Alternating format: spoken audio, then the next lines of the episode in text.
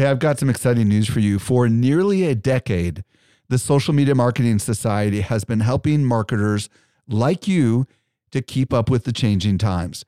This is our private community just for marketers, and the doors are open right now. When you join, you get access to ongoing training and become part of a welcoming community of marketers who are just like you. Learn more at smmarketingsociety.com. Again, smmarketingsociety.com.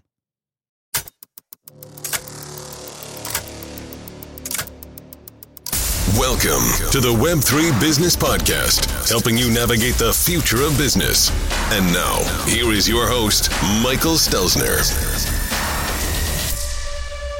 Hello. Thank you so much for joining me for the Web3 Business Podcast, brought to you by Social Media Examiner.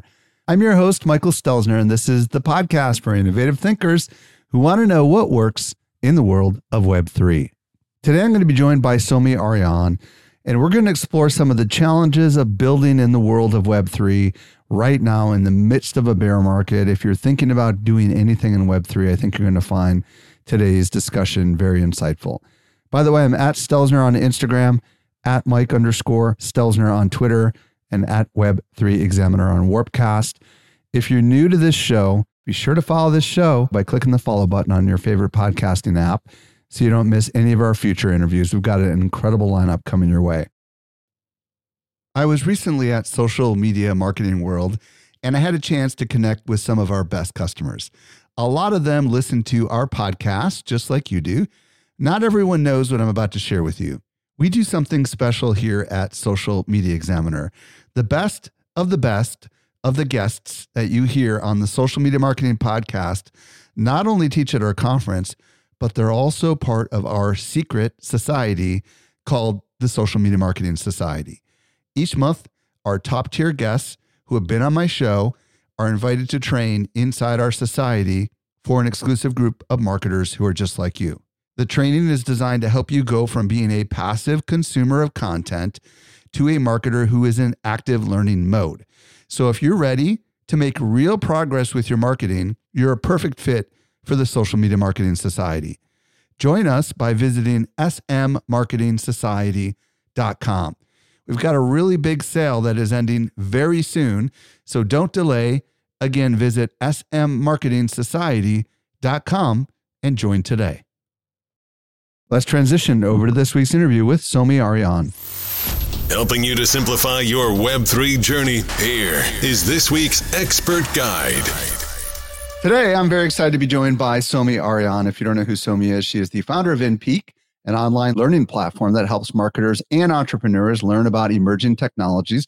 She's also author of Career Fear and How to Beat It, and she's host of the Somi Arian podcast. Somi, welcome back to the show. How are you doing today? Thank you. I'm doing great. Actually, I was thinking since we last spoke, the description of the platform has changed, but we can talk about it. Well, for sure. Let's talk about that. Today, Somi and I are going to explore the challenges of building in a bear market. We're recording this in the summer of 2023, and we're in the midst of a bear market. And we're also going to talk about Web3 business models. One of the big questions that I think a lot of people have on their mind as we're recording this, Somi, in America at least, the Securities and Exchange Commission has decided to sue the two largest crypto exchanges, Binance and Coinbase. A lot of people are like, oh no, this is horrible, right? Including myself. I don't feel very good about it. I'm not going to lie.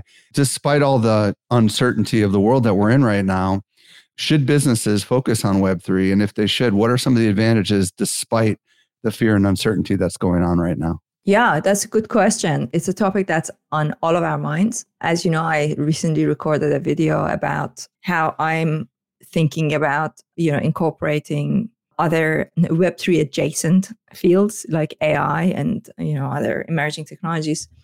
And the truth is that Web3 foundationally, I don't think Web3 is going to go anywhere. What I mean by that is that it's going to come back. It's always been cyclical. There's something here, foundationally, there's something here. And I think what's really exciting Sorry, if you hear my chat in the background. We love cats. Let them keep going.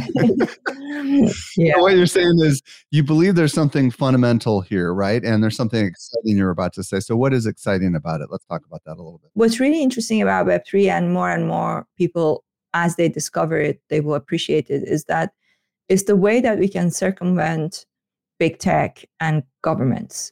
And when people understand that, and there's something really exciting about it here, that I think that people are going to see a new opportunity for new types of business models and business opportunities that will free them, or even if it doesn't free them, to some degree, it will enable them to do something that doesn't completely rely on Facebook and Google and all the other big tech. I think it's just a matter of more and more people discovering it. Simple as that.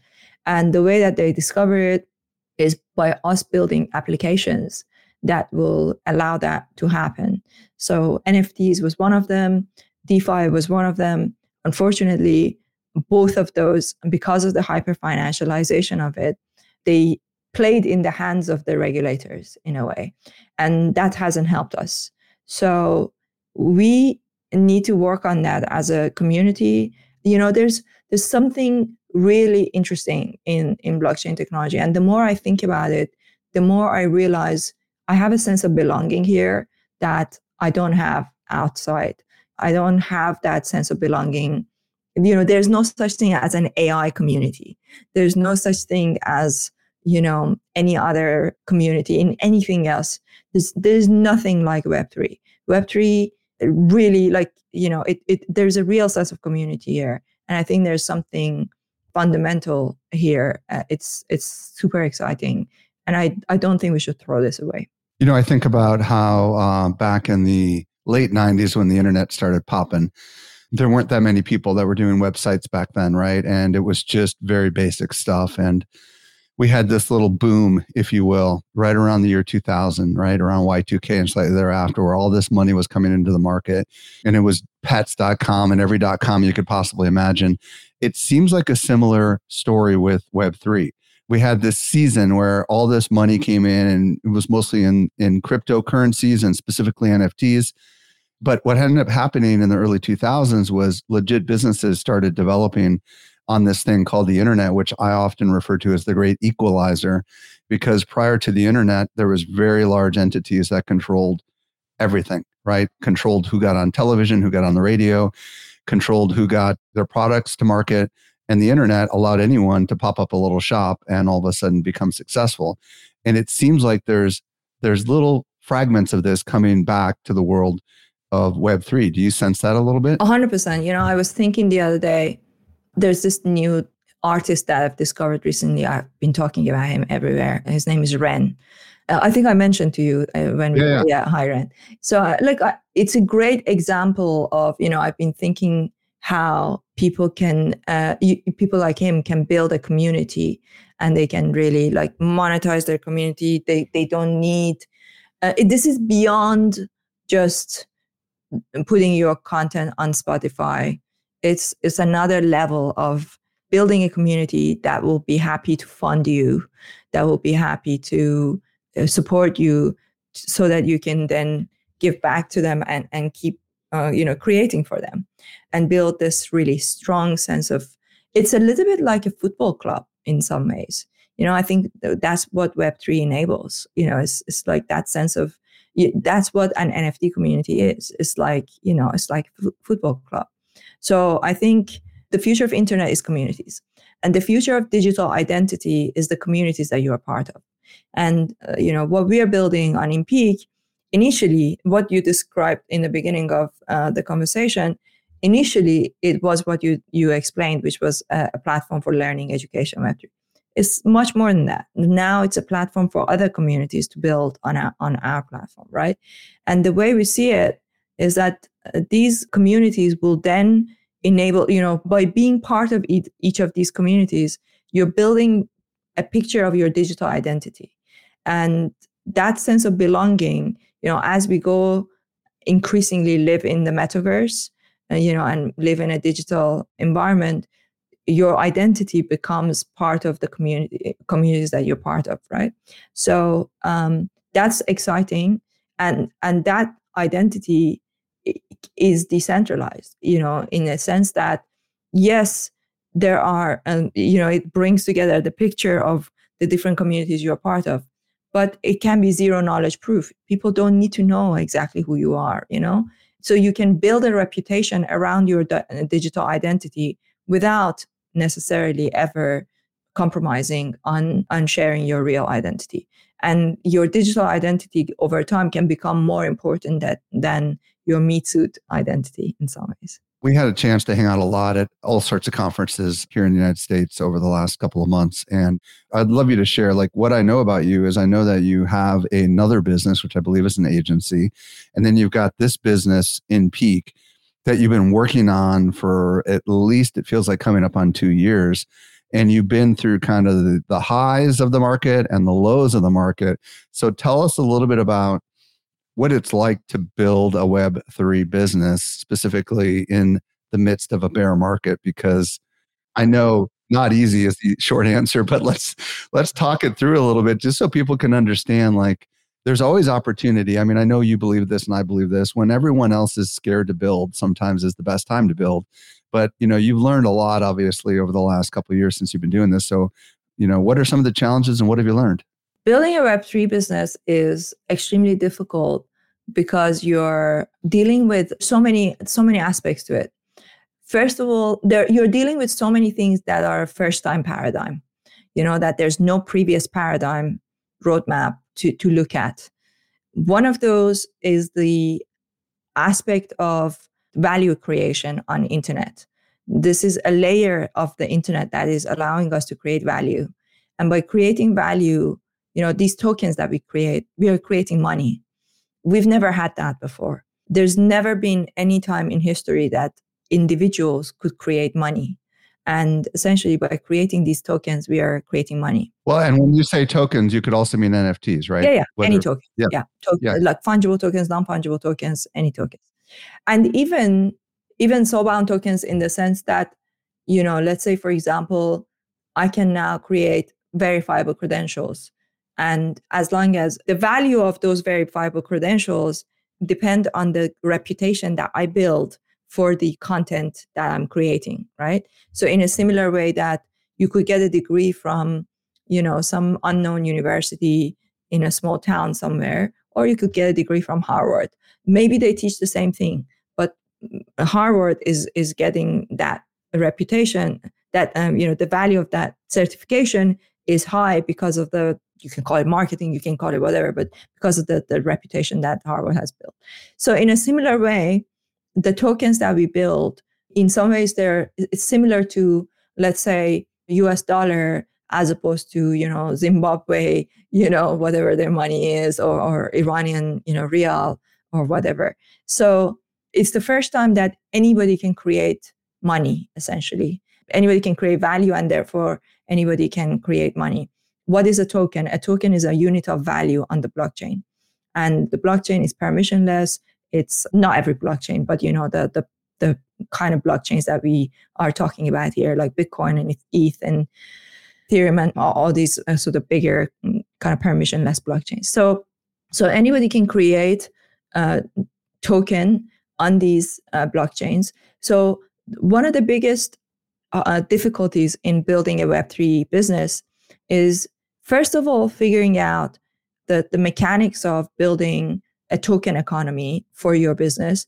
The second thing is not everybody's ready for that. So you potentially need to find a way to monetize both in the traditional sense and in the token sense. And to give you an example, which is like really ironic, is that when I talk to VCs, even Web3 VCs, they ask for things like, you know, churn rate, you know, they ask for things like metrics like, you know, a monthly revenue, whereas in token economy, you don't have those. It's a completely different story.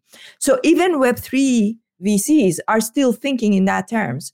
And it's like, you know, you need to make a decision. Are you a Web3 VC or are you a traditional VC? And it's like, you can't be camel when it suits you and be ostrich when it suits you. You know, between camel and ostrich, you need to decide. in Persian, an ostrich, we call it shotormor, which means camel chicken. Camel chicken. Okay. Yeah. Camel chicken. So it's like a chicken that's a camel, right? And then we're like, you can't be a chicken when it suits you, and you can't and be a camel when it suits you. You need to decide, right? So a lot of Web3 businesses are under this immense pressure. You know, the ones who made money during the bull market, maybe had a drop during the bull market, they were successful, they made enough money, hopefully that it will last them until the next bull market. And they need to figure it out in the meantime. The ones who didn't have a drop during the bull market like us, we need to figure out a way to last long enough until the next bull market comes and keep building, right? Well, and let's just clarify, what do you mean by a drop during the bull market? Just for those that don't understand the term. Yeah, an NFT drop. Yeah, right. So those that had the advantage of doing an NFT drop, like in 2021, like Gary Vaynerchuk or Tom Billio and many others, right? They got in when the money was good and also when royalties were still there, right? And now it's down and it's not good. Yeah, and talking about the royalties, so that's another thing, right? Like, you know, another reason why there is no monthly revenue, there's no incentive for Web3 creators to encourage volume, you know, that there will be a volume of trade for the tokens. Why should we do it? Because if people don't want to pay royalty, why should we do it, right? Well, and it's also a counterintuitive business model, because if you're trying to develop community, the whole objective is to retain it, not necessarily flip it, right? Yeah, exactly, right? So that's another thing, right? So the whole concept of volume, it's just counterintuitive, because do you really want to keep people in your community, or do you want to let them go and new people come in because you need the royalties? It's just, you know, these are all the things that we need to iron out. But all of these things can be sorted, you know, and part of the reason why we have this is because of it's a supply and demand. There are more tokens than there is demand for them. That will change over time as more people come in. And people will start to eventually, I mean, I'm hoping people will start to eventually think of these tokens a little bit less speculative and more in terms of, okay, in a similar way that, let's say, you know, not every time I buy a camera, I know, you know, I'm a filmmaker, right? Every time I buy a camera, I know that maybe in about 18 months, I will buy a new camera and I will sell the previous one. So It could be that these tokens will become a similar kind of way where you can, you know, that you can sell them at some point on, you know, how we sell things on eBay, you know, that you can sell them because you no longer need to be part of that community, but you don't buy it specifically just so that you can sell. And I think if we can get to that place where you know that you can always exit a community and get at least some of your money back, but that's okay. But when you buy it with the view that this must go up, that is hard, because and it takes a long time to build a business to a point that it creates so much value that it's going to create, you know what I mean? Like if you're relying on that token to bring you sufficient revenue so that you can build things, it's impossible to constantly like you to keep that the price of that token up. You know, it's extremely difficult. These are all legit struggles that are definitely going on in the industry right now. The other side of the equation here is that there's a lot of people that have been scared out of the market. So the statistics that I'm looking at show that the active participants in NFTs, for example, has gotten really, really, really low. And the problem with that is we know this, you and I as entrepreneurs and marketers, that there's a big old audience out there outside the Web3 world who eventually, hopefully, will be coming into this world, but they're not there right now. And a lot of them are scared by the news cycle and the big media narrative about it being bad. You know, as a result, a lot of people are wondering about these business models, like should they have a Web3 business model? Should they have a Web 2.5, which is vernacular that we use in the industry that my audience may not understand? So let's talk about, you know, from your perspective, Web3 business models as of now, kind of what's working, what's not working. Does it make sense to start Web 2 and move into Web 3? Does it make sense if you started with Web 3 to scale back to Web 2.5? Let's kind of talk it out a little bit. I definitely think that everybody should learn about Web 3 and be prepared, because what will happen is that when the next bull market comes, and it will come, you know, everybody is going to want to jump in, and it will be too late. It will be too difficult, So you need to start building your foundation and learn about it, get involved. This is the best time to get involved because everything's cheap.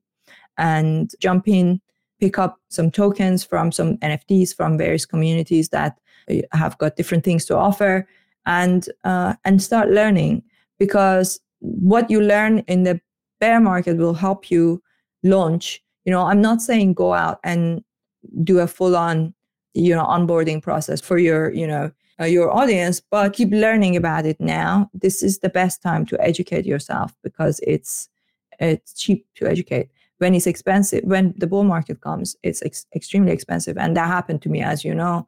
You know, I picked up some really expensive tokens during the bull market. You and me both. Yeah, exactly. Yeah. That was specifically because I wanted to go to certain events in NFT NYC, which we talked about before, I think, where I couldn't go because of my ESTA getting denied and all that stuff.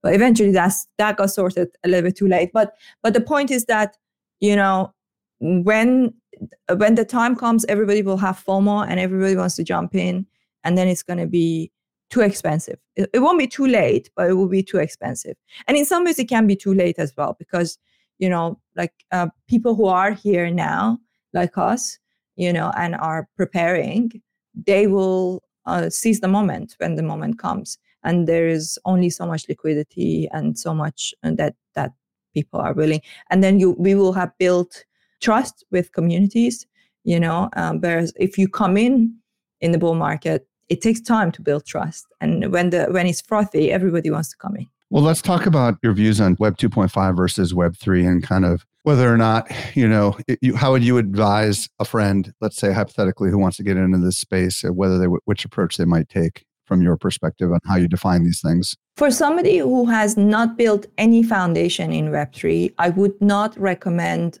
starting building a business in Web 3 at this point, because unless you've already built some level of trust with the Web3 community, like we have done for the past 2 years, it's a hard time right now to tap into that, because people are not in a great mood, because of the regulations and everything.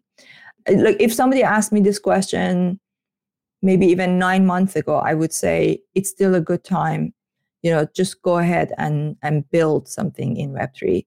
But right now, I say I don't recommend people building. I just recommend people connecting, learning, educating themselves, learning as much as possible. We've got 300 hours of content on everything to do with Web3 on our platform, for example. So much of it is free. You can literally pick up a token for £100 and get access to everything. Everything's cheap right now. It's you can just go shopping and pick up a few things and learn as much as possible. So I would say it's the time to learn, start connecting with the right people, on social media, specifically on Twitter mainly, and join a few Discords and just keep learning as much as possible and watch the market and start educating your audience. So let's say if you have got, for example, one of the things we're doing on our platform, we're enabling you to, let's say if you have a community, one of the things you can do is we are going to enable you to upload a CSV of emails and give access to those people to your channel. We are doing the same thing by uploading a CSV of wallets. So let's say, for example, you can tell your audience, here's a video on how to create your first wallet. Once you create your wallet, send me the wallet address, and then I will give you access to this specific content or event or something like that. So you can educate people to at least start creating their wallets, to start, learning about the Web3 concepts, what it is. But one of the things about Web3 is that until you buy a token, join a community, you don't really fully understand it. It's only after you do it that you understand it. for anybody who is thinking about building a business in Web3, this is a great time to buy and great time to join and learn as much as possible so that you're prepared. So learn and teach other people. I think this is the education time. Somi, you're starting to get into some interesting and exciting new frontiers. I want to talk a little bit about AI, but we're going to go there in a bit. But first, I want to talk about Bitcoin ordinals. And I know that you're early in your journey into this space. I also know that I'm early into my journey with this space. So we're going to kind of like explore this together, knowing full well there's people that know a lot more about this than we do. So why don't you explain from your perspective what they are, why you are bullish on them if you still are, and then maybe a little bit about what you're thinking about doing with them specifically related to your business. Depending on when you're releasing this, I don't know how much I can say about it, but essentially Bitcoin ordinals are Bitcoin NFTs. This is a new way of inscribing onto the Bitcoin blockchain, you know, unique, you can call it, I don't know, artifacts or, you know, unique items, you know, that they will be there forever and you can create value, you know, you can create essentially, like if you understand NFTs is similar to that on the Bitcoin blockchain. You can token gate with them. You can do all sorts of things pretty much the same as on Ethereum. Just real quick, let me just add a little bit more on that. So I recently purchased my very first Bitcoin ordinals in the last few days. And my understanding of ordinals is NFTs can mean a lot of different things, right? Like with an Ethereum-based NFT, for example, the art can live somewhere else and you can point to it, right? So example, art could be hosted up on Amazon AWS servers and it could change and all that kind of fun stuff. And you can do a lot of stuff with Ethereum-based NFTs. But with Bitcoin NFTs, you're right, they are inscribed and they live inside the block on the chain. So most of the art in the Bitcoin ordinals world is very pixelated, very simple art. And it is a new concept that's only been around maybe 6 to 9 months as of this recording. And even only recently could you even get them on these NFT exchanges, like Magic Eden is the one that most people are using right now, which I think is magiceden.io. They, in the beginning, it was really complicated and technical, and I didn't get in because it was too complicated. But now the thing that's tricky about it is you do have to use your Bitcoin to actually buy these, right? And there is a limited supply of Bitcoin where Ethereum has no cap on the supply. So this is part of the equation, right? Which is, do you want to spend your Satoshis or your, you know, do you want to spend your Bitcoin on this thing, you know, that is a piece of art that may or may not be around forever, right? So that's a little bit about how I look at what it is. So now keep going with what your thoughts are on them. Two caveats there. One, even though I wouldn't say that Ethereum doesn't have any cap. It's actually potentially deflationary in many ways, but that's a separate conversation. It's true. It's deflationary, but it's, and at the same time, they're also paying out obviously 5% a year to everybody who stakes, right? So there's the possibility that there could be more, but you're right. That's correct. And secondly, there is now a way, and I know this from talking to another Bitcoin ordinals marketplace called Gamma, and we are going to be releasing with them. I know that they're working now on having, storing the high quality version of the artwork on a separate location. And essentially let's say in media, I mean, for people who may understand filmmaking as a, you know, approximation or analogy in filmmaking, sometimes when a file is too heavy, we convert it into a very low quality version, which we call proxy. And then we edit with that proxy. So when you're sending the file to somebody in another country, you can send the proxy and they can edit. And then you can reconnect and download the high quality version on your local computer. It's kind of like that. So you can think of the version that sits on the blockchain as the proxy version. And then you can have the high quality version on a separate place, and these are linked together. So there's that as well. So people are thinking about all sorts of issues, you know, all sorts of kind of ways of circumventing the challenges that comes with this. What interests me about this is that I feel like it's breathing a whole new life into the space, into the Web3 space, People are excited about it. And I think it can potentially bring a whole new group of people into the world of NFTs that may not have been bullish on it before. So people who are in the Bitcoin camp, you know, it really, to me personally, I think NFTs are the most interesting part of Web3 because they are the part that can be used by brands, that can be used by, you know, general public, by small businesses. Anybody can use NFTs. I see NFTs as a little bit like the next social media, you know, like it's kind of like likes and comments and all those things on a steroid. So personally, I'm most interested in NFTs as the consumer-facing part of Web3, but not just consumer-facing. I think that even in the B2B space, NFTs, I can see them as being everywhere and really enabling us in the metaverse. You know, I think they will unlock things for us. So I'm extremely bullish on anything to do with NFTs, super interested in them. And I think that they can unlock so much value in a way that's really accessible and that other types of tokens, like fungible tokens, are so much more complicated, whereas NFTs are. So that's why I think that NFTs being on Bitcoin, you know, Bitcoin is the most decentralized blockchain. It has the most brand recognition. I think this is huge. Yeah. And, you know, if you think about it, it's the very first cryptocurrency, right? So it's the very first one. It was originally designed to just do one very basic thing. Somebody got innovative and they figured out a way to use some of the space inside of the block, for lack of better words, to store things that are like images. And all of a sudden was born these things called ordinals, right? And funny enough, I've got a lot of friends, former marketing friends who are now into crypto, who are Bitcoin maximalists, right? And for those who don't know what that means, it means Bitcoin is the only way, right? And nothing else matters. Well, all of a sudden they're like, what is this NFT world? Ethereum is leaking into our ecosystem.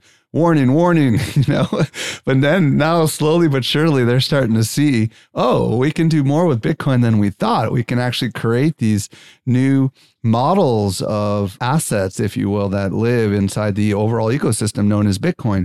Eyes are being opened to a lot of these people that are traditionally just Bitcoin as a currency into now, oh, it can do all sorts of fascinating things. So I was very skeptical when it first came out. I didn't believe it was going to survive. I'm still not 100% sure it's going to survive, but it certainly looks like the trends are all moving in the right direction. And just recently this weekend, ETH ordinals has rolled out. I don't know if you heard about that or not, but Ethereum inscribing on the ETH blockchain, which is kind of confusing and all that fun stuff. Okay, AI is the other obvious big frontier. You and I both know that artificial intelligence is the adoption of AI tools like ChatGPT are the fastest adoption of any technology in the history of the world, right?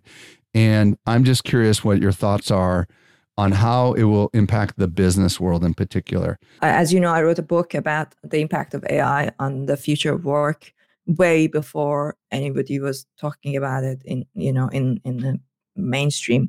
So my book came out, I wrote it into 2019, it came out in 2020. So the book is called Career Fear and How to Beat It, and it's all basically about AI. So everything that I talked about in the book, I was basically saying that it could happen in the next 5 to 15 years, and it's already happening. You know, with COVID-19, I remember that when COVID happened, I wrote an article called COVID-19 and the Future of Business, Technology, and Democracy. That was, I think, around April or May 2021 when COVID was like 2020, when COVID was like, you know, the lockdowns had started. And what I wrote in that article basically was like, everything I said about in my book is going to happen faster. And it has, right? So I was like, everything I said that's going to happen in the next 5 to 15 years is now going to happen in the next 1 to 3 years. And it has. And it's a fascinating topic. I'm super excited about it. I'm not scared. You know, whatever happens, you know, I'm like, I know that a lot of people are worried about it.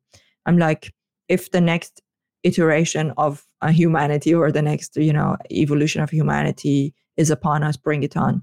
You know, I'm not scared, but I do not like us to be in the backseat. I want us to be in the front seat and be co-evolving with these technologies.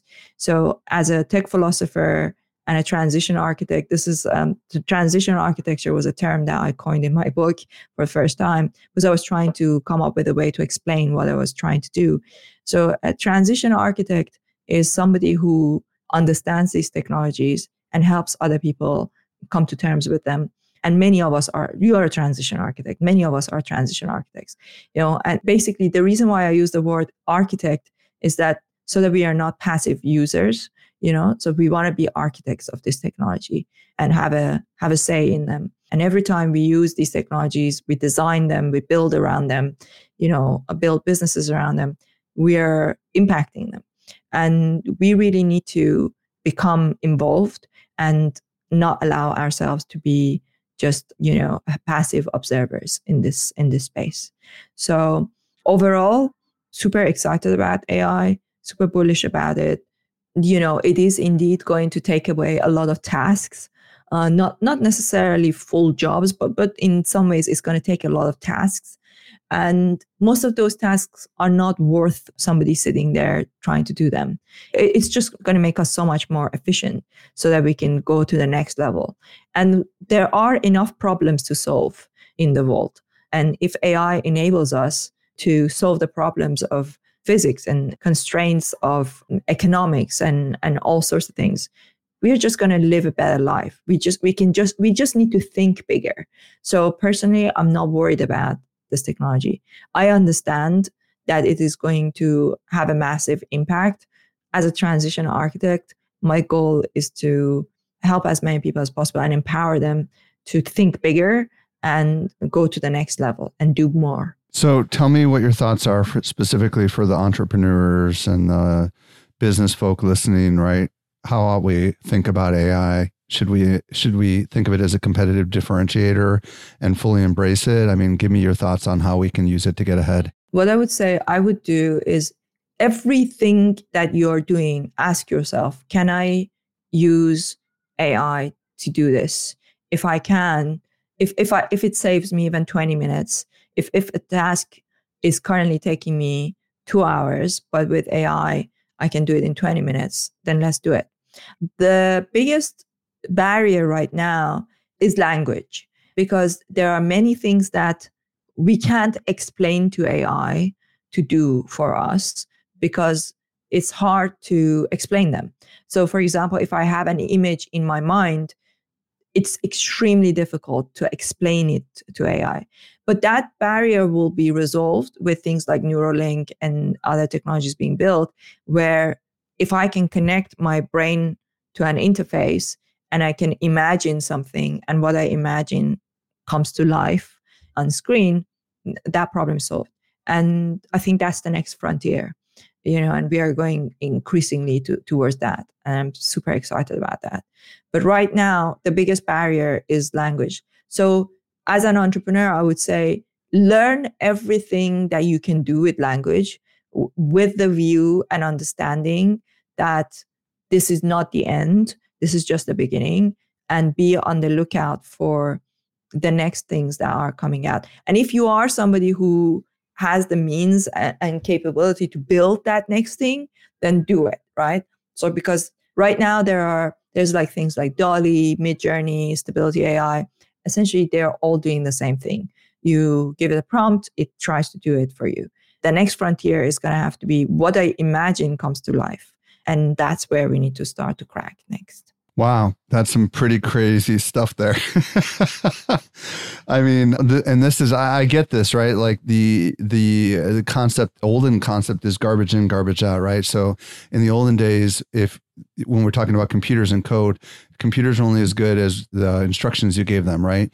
And now we call it prompting, right? So when you prompt like something like ChatGPT or these other text-based solutions, it's only going to be as creative as you can get with your prompt, right? And today, that's why a lot of prompt writers are actually, you know, if you can get really good at it, you can actually create some great stuff. And eventually, my understanding is there's going to be AI layers that sit in the middle that are, for lack of better words, prompt creators that are done by AI. They learn what you like and you give them the most rudimentary instructions and they're going to advocate on your behalf to the other systems and ultimately create what you want. Is that kind of an intermediary step? That's only maybe the next step, but there are already brain-machine interfaces where, let's say, if you think about a horse, it will show you the picture of a horse. This is already there. Wow. But then it's a matter of getting more and more granular. Imagine the actual Dolly, the creator Dolly. He imagined things and then he would draw it. But most of us don't have the ability to do that, to paint it. But we have the ability to imagine. And there are times where we come up with things in our imagination that then the next step is going to be like, how much can you train your brain to imagine things as vividly as possible? Because the more vivid you are able to imagine things, the easier it is for the brain interface to interpret that onto the screen. Well, and also documenting what's in our imagination. How many of us have had ideas come to us when we're in the car or we wake up and we had a dream, but we forget it, right? So that's going to be big business, I would eventually imagine, if there's some way of taking a virtual snapshot, right, of our imagination that we could come back to later. I know it sounds crazy to say that, but maybe in 5 years we'll be saying, well, that's everyday thing. Yeah, I think in 5 years we will definitely, there are already snippets of that sort of thing are happening, but I think definitely by the end of this decade, we are going to see more and more. Look, it's become so hard to give predictions because anything that you think could take a long time could happen sooner. We are now really just constrained by hardware. Well, Somi, this has been a fascinating discussion. Where can people connect with you if they want to learn more about InPeak or they want to connect with Somi Arian on the socials? Do you have a place you want to send them? Yeah, so InPeak is InPeak. That's INPAK.xyz. You can go in and explore, go to the channels and look at some of the communities that are already creating. There's an email. You can email us if you want to create your own community. There's a beta program that we can help you get on. And to follow any of the work that I do, it's Somi Arian, one word, everywhere is the same. YouTube, Twitter, Instagram, LinkedIn is everywhere, Somi Arian. Cool. And that website again is InPeak, like a mountain peak, .xyz, correct? Yes. Thank you so much, Somi, for coming on and sharing your insights with us today. Thank you, Michael. Hey, if you missed anything, we took all the notes for you over at socialmediaexaminer.com/W81. If you're new to the show, be sure to follow us. And would you let your friends know about this show? I'm at Stelzner on Instagram, at Mike_Stelzner on Twitter, and at Web3 Examiner on Webcast. This brings us to the end of yet another episode of the Web3 Business Podcast. I'm your host, Michael Stelzner. I'll be back with you next week. I hope you make the best out of your day, and may Web3 continue to change your world. The Web3 Business Podcast is a production of Social Media Examiner.